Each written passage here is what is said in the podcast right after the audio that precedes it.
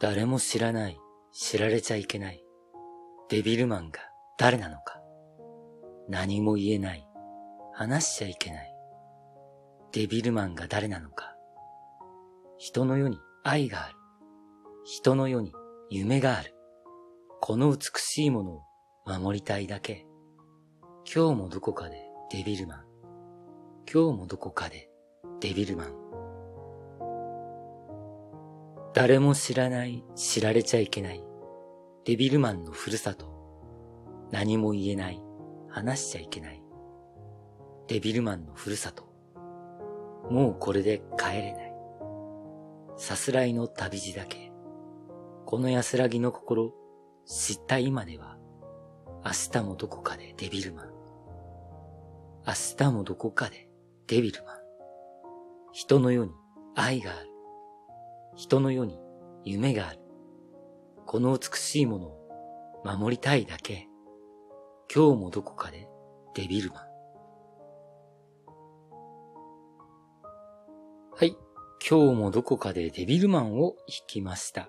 作詞、悪友、作曲、徳倉俊一、編曲、青木のぞみ、歌、戸田慶三さんだったんですね。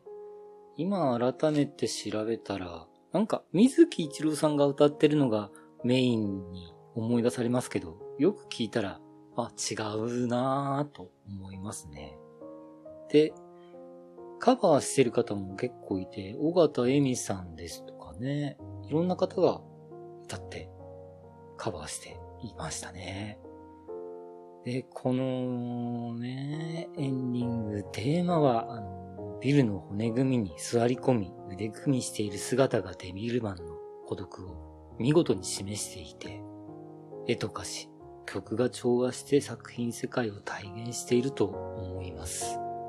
で、この歌詞もとても、あの、ね、昔のアニメ、アニソンの定番で、よくね、その、ロボット名ですとかヒーロー名のものが詩に盛り込まれるんですけども、このデビルマンっていう言葉を誰かに入れ替えたら、すごいなんか共感というか、あ今日もどこかでデビルマンしてるな俺とか私とかって思うんじゃないでしょうか。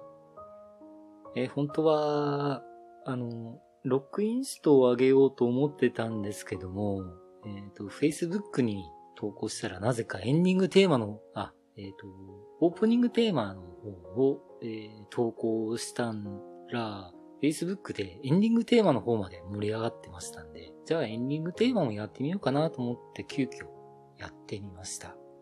結構ね、ギターはミスってますけども、あんまりやりすぎても、えー、私の腕では完成しないので、ほどほどのところでやめました。私の生まれる前にアニメ放映してたんですね、この曲。この曲っていうかこの番組。うん。いや、でもまあこの時代っていうのはあれですよね、アニソンはまた今とは別の意味で、なぜかエンディングテーマは哀愁のメロディーが絡む曲が多かったですよね。他にもコンバトラー V もそうでしたし。あんな能天気なね、歌詞なのになぜメロディーはこんなに哀愁を帯びてんだとか、っていうのがありますんで。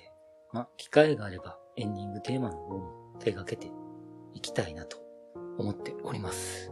それでは、碇真由紀でした。ではまた。